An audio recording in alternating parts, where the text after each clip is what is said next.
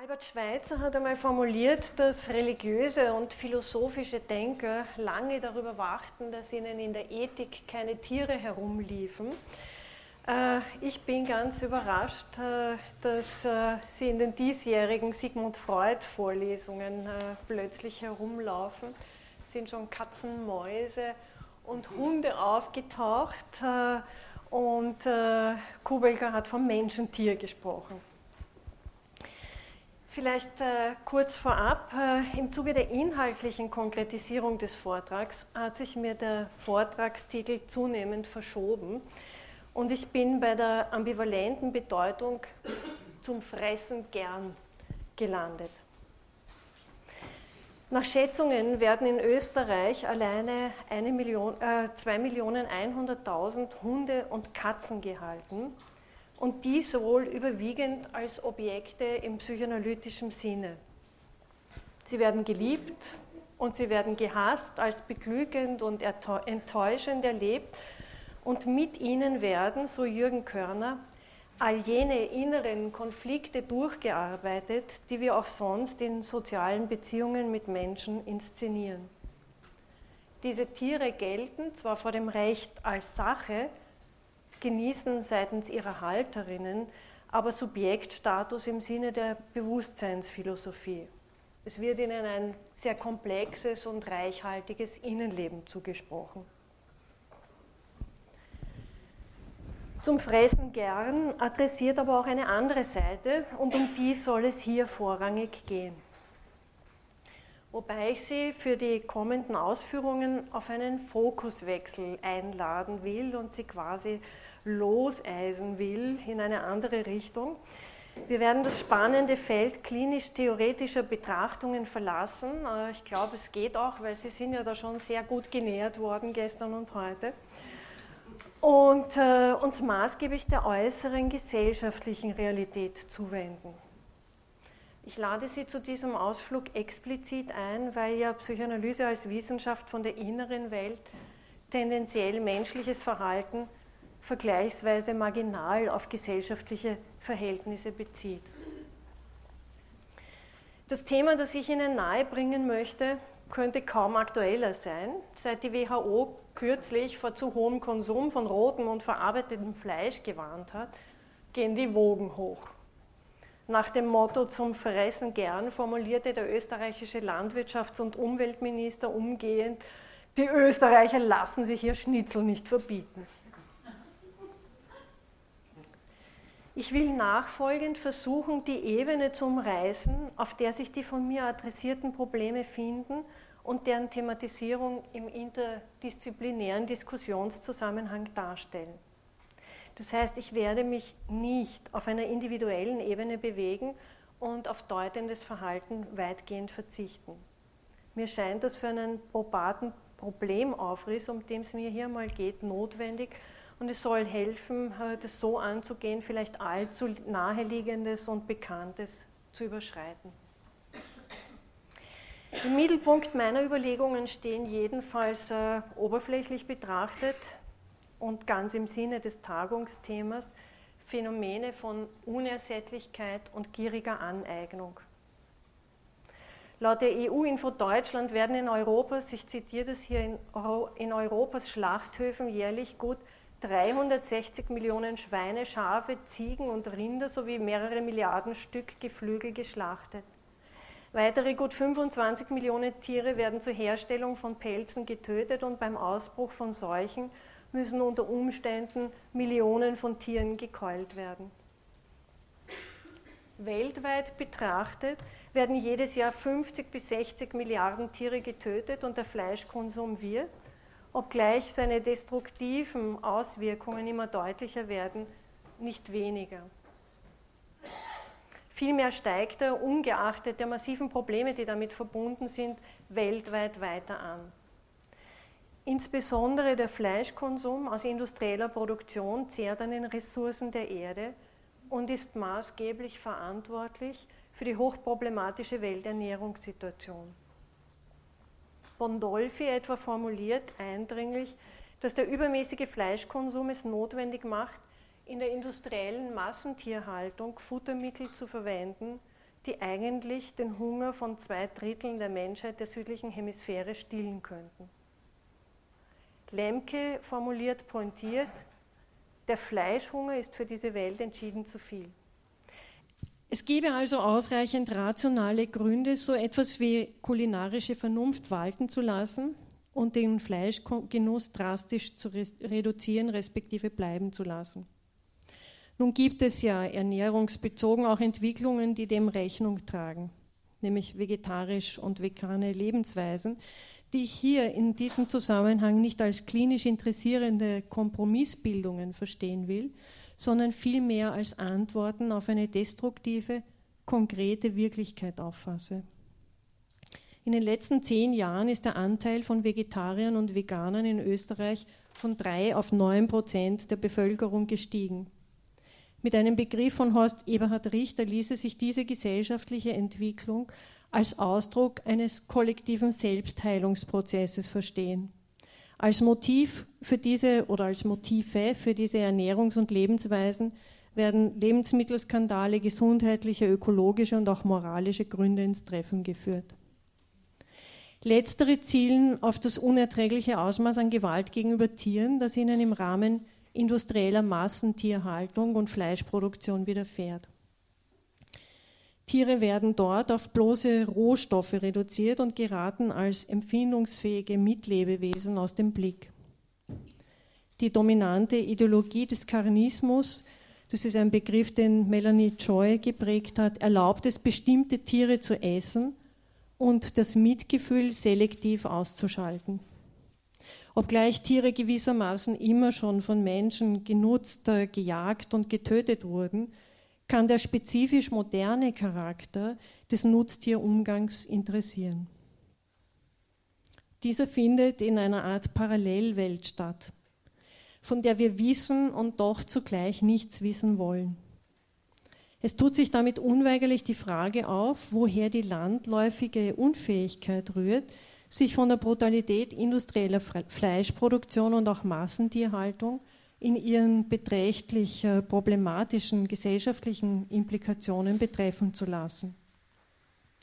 Jenseits eines verleugnenden Agierens entgehen wir der Frage nicht, wie wir industrielle Massentierhaltung und Fleischproduktion weiterhin argumentieren und die historisch gewachsene Selbstverständlichkeit des Mensch-Tier-Dualismus, die eine maßgebliche Rechtfertigungsfolie dafür bildet, unangetastet lassen können. Ich möchte Sie daher auf einen kurzen Exkurs zur Frage der Stellung der Tiere in der Zivilisationsgeschichte der Menschheit einladen.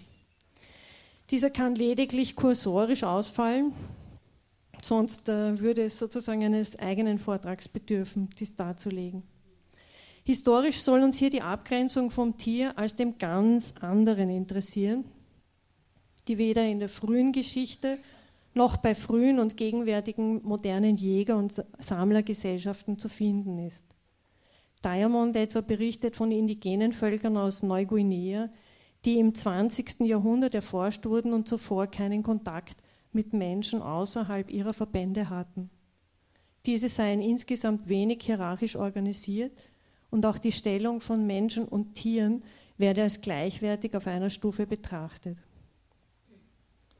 Wenn wir nun im weiteren Verlauf entlang einiger historisch besonders bedeutsamer Vertreter die Entfaltung der kulturell dominanten Macht- und Hoheitsstellung der Menschen gegenüber den Tieren skizzieren, wollen wir nicht aus dem Blick verlieren, dass sich während mehrerer Jahrtausende Menschen nicht in einer existenziellen Besonderheit wähnten. Sie glaubten, ich zitiere hier Macho, an Götter in Tiergestalten und sie kannten jene geradezu magische Empathie mit den Tieren, die Elias Canetti in Masse und Macht am Beispiel der Buschmänner und ihrer Springbock-Gefühle eindrucksvoll porträtiert hat. In der abendländischen Philosophietradition aber tut sich eine maßgebliche Kluft zwischen dem über Logos verfügenden Menschen und dem Tier auf. Derrida sieht in dieser Dichotomie das zentrale Moment des hegemonialen abendländischen Denkens, dem, ich zitiere ihn hier, die voreingenommene Missachtung dessen, was man das Tier im Allgemeinen nennt, eingeschrieben ist. So bildet der Mensch in der Wertehierarchie des Aristoteles, dessen Werk die Geistesgeschichte maßgeblich prägte, die Spitze der Pyramide. Genau genommen sind es nicht einfach die Menschen, sondern eine bestimmte Gruppe von Menschen, welche die Spitze bildet. Das sind die Freien, die sich durch ihre Rationalität auszeichnen. Freie griechische Männer, die über den Unfreien stehen. Männer, die mehr wert sind als Frauen, darunter die griechischen Kinder. Dann kommen die Barbaren, sprich die Nichtgriechen. Und unter ihnen zuletzt die Tiere und die Pflanzen. Diese Wertehierarchie ist zugleich eine Nutzungshierarchie, denn die niedrigeren Wesen sollen nach Aristoteles von den Überlegenen genutzt werden, auch unter Anwendung von Gewalt. Dies ist auch der Boden abendländisch-christlicher Philosophieentwicklung, in der das Gebot, du sollst nicht töten, allein dem Menschen gilt.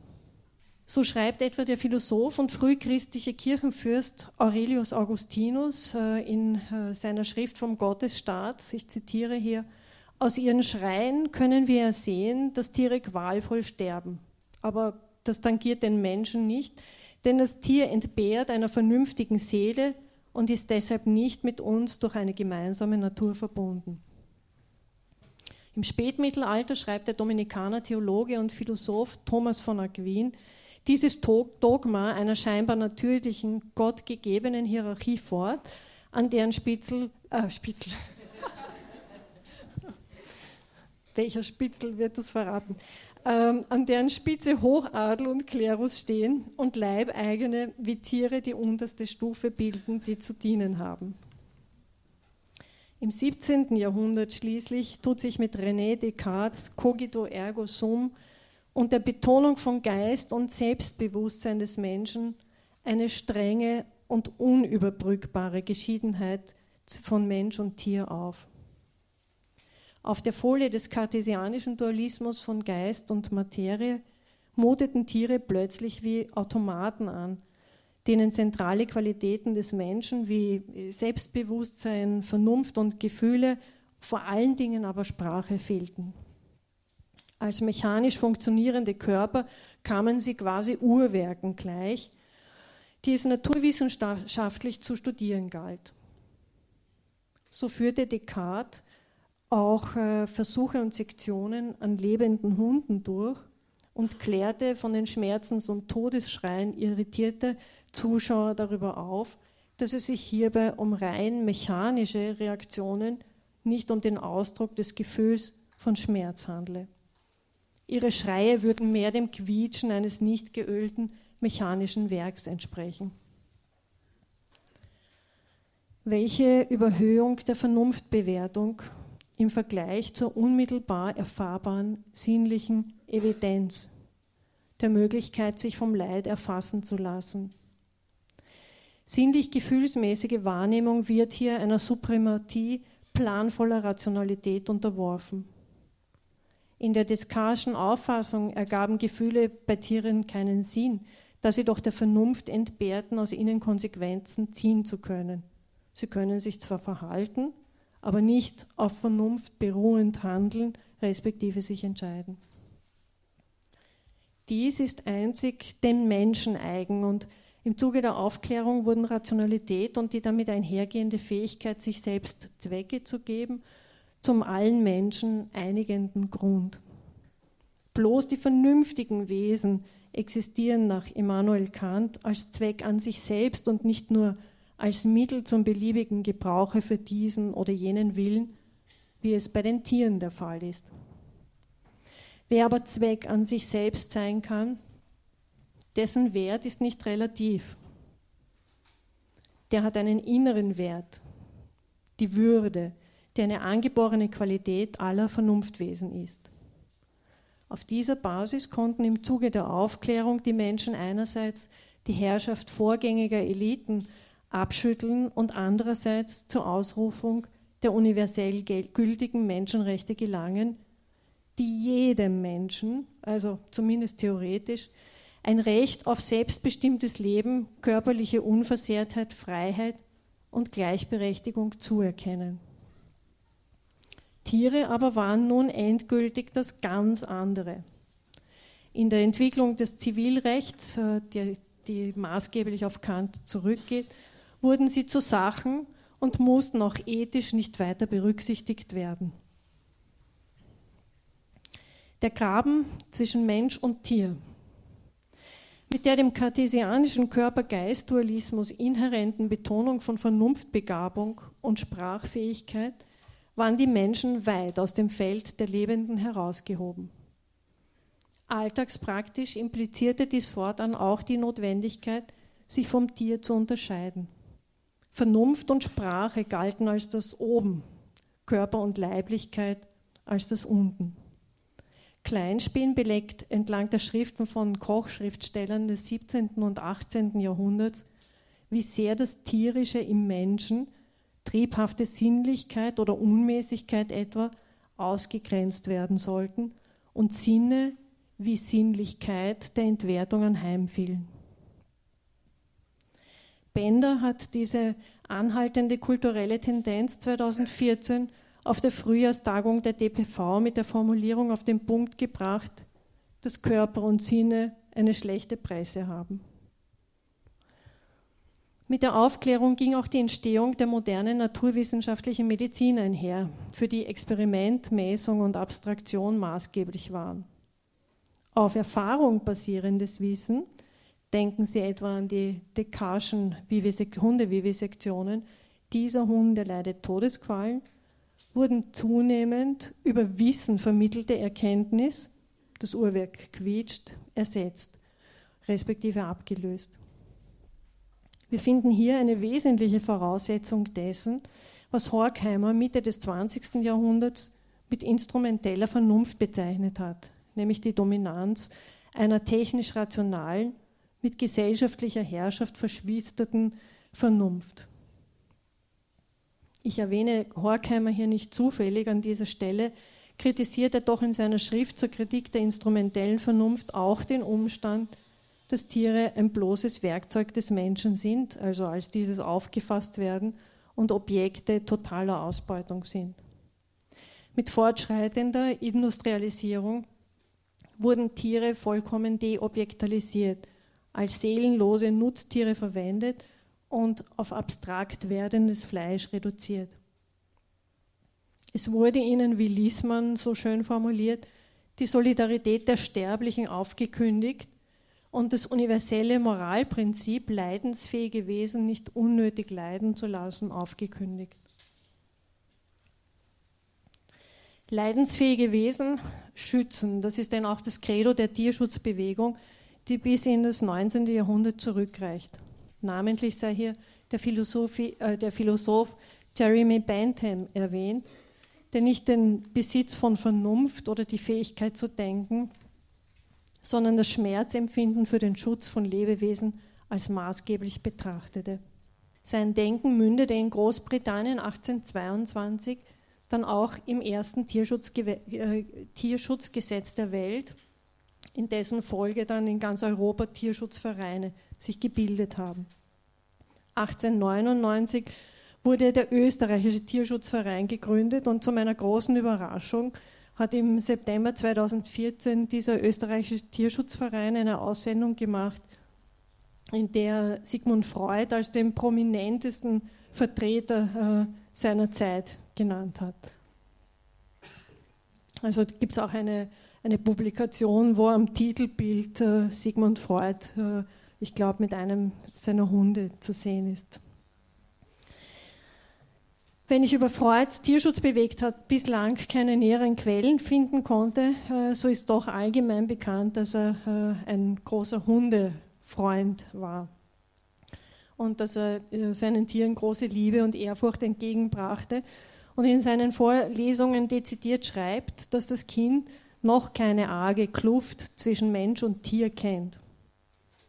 Der Hochmut, mit dem sich der Mensch vom Tier absondert, wächst ihm erst später zu. Was in der Rückschau aber geradezu progressiv anmutet, sind Freuds Ausführungen im Abriss der Psychoanalyse im ersten Kapitel, der psychische Apparat. nach seinen Erläuterungen zum psychischen Apparat mit seinen 3 Instanzen, Es, Ich und Über-Ich und deren Funktionen ist Folgendes zu lesen. Ich zitiere hier Freud. Dies allgemeine Schema eines psychischen Apparats wird man auch für die höheren, dem Menschen seelisch ähnlichen Tiere gelten lassen. Ein Über-Ich ist überall dort anzunehmen, wo es wie beim Menschen eine längere Zeit kindlicher Abhängigkeit gegeben hat.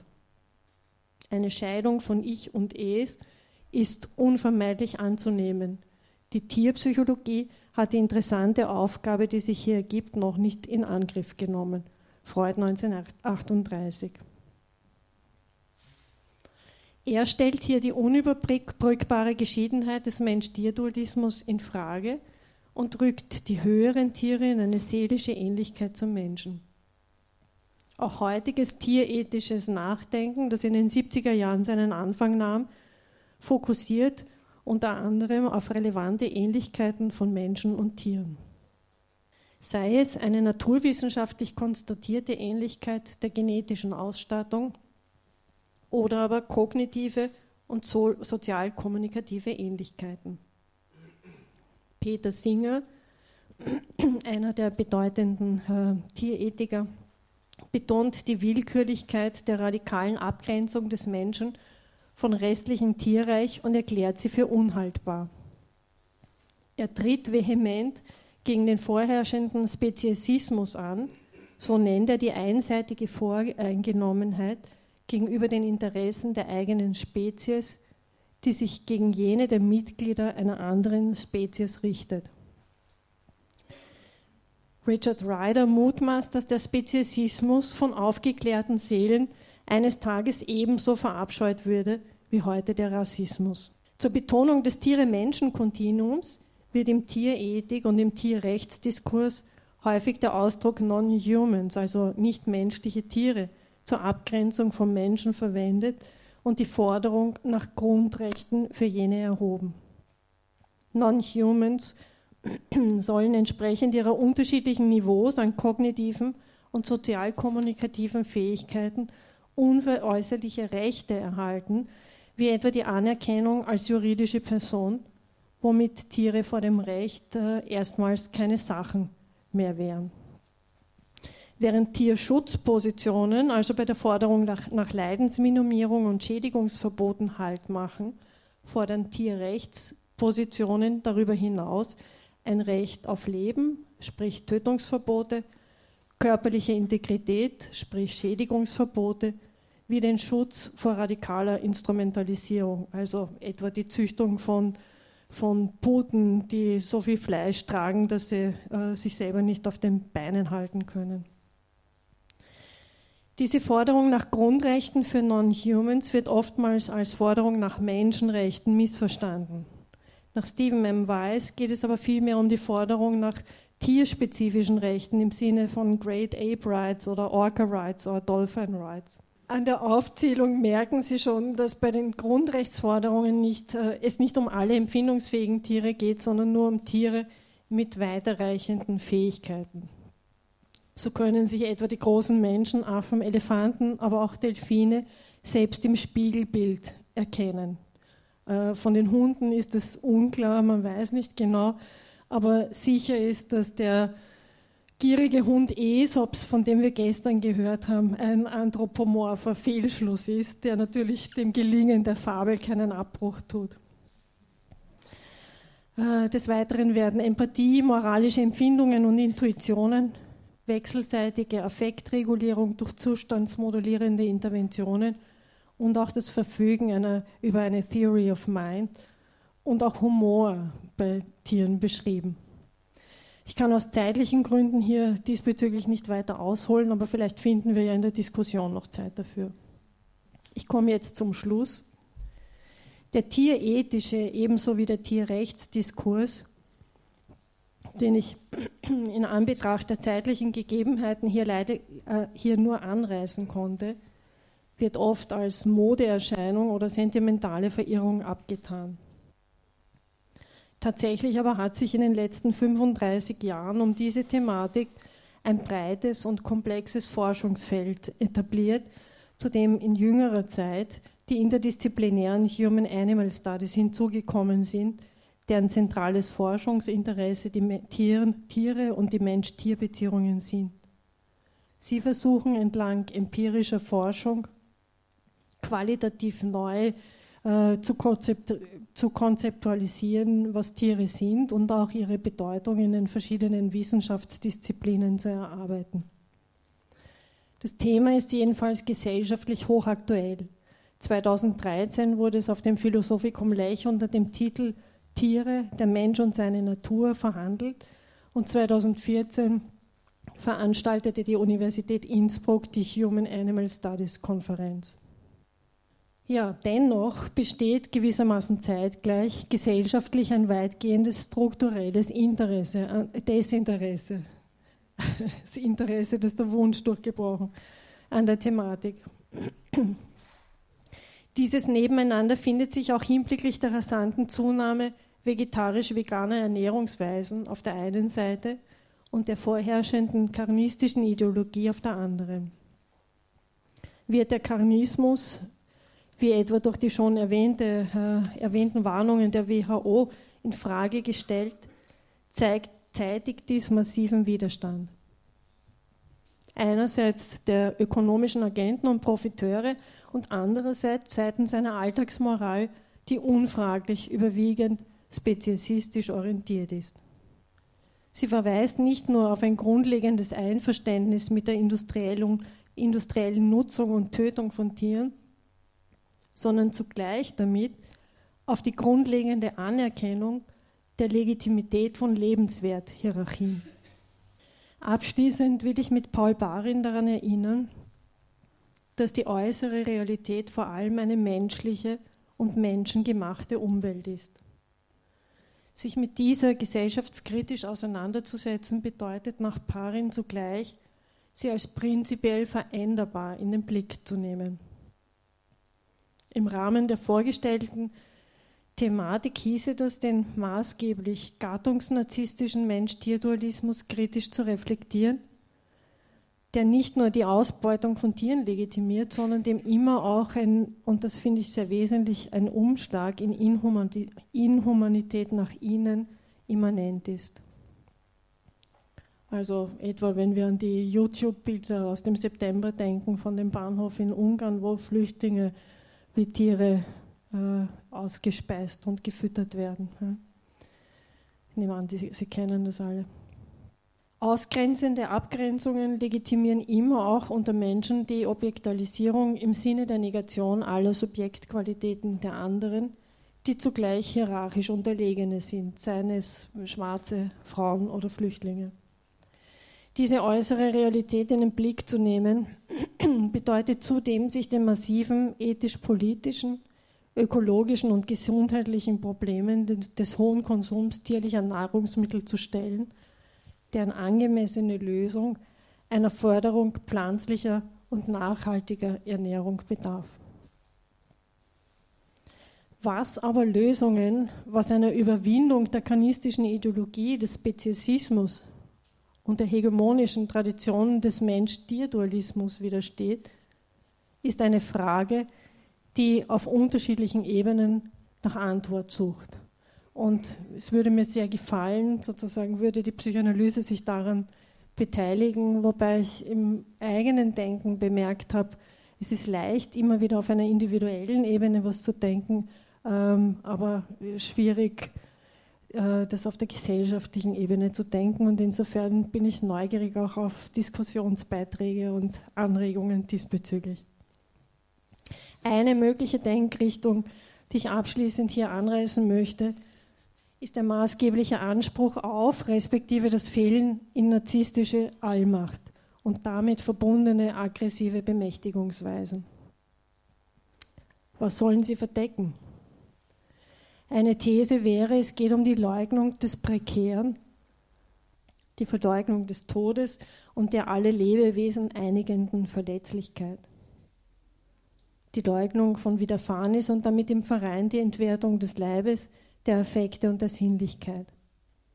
Fliehen wir die Solidarität der Sterblichen nicht, sondern geben uns dem Mitfühlen hin, dann müssen wir uns von Panik, Todesangst und Schmerz, also letztlich existenzieller Angst, ergreifen lassen. Damit sind wir unweigerlich in etwas sehr Bedrängendem, überaus Bedrohlichem. Der Mensch-Tier-Dualismus steht auch für die Ausgrenzung dieser Dimension unserer eigenen Kreatürlichkeit und der mit ihr einhergehenden, ich verwende da einen Begriff von Fischer, kreatürlichen Verletzungsoffenheit. Ich schließe mit Derrida, der sagt, der Mensch-Tier-Dualismus widersteht dem, dass es Lebewesen gibt und nicht den Menschen, im Gegensatz zu dem Tier.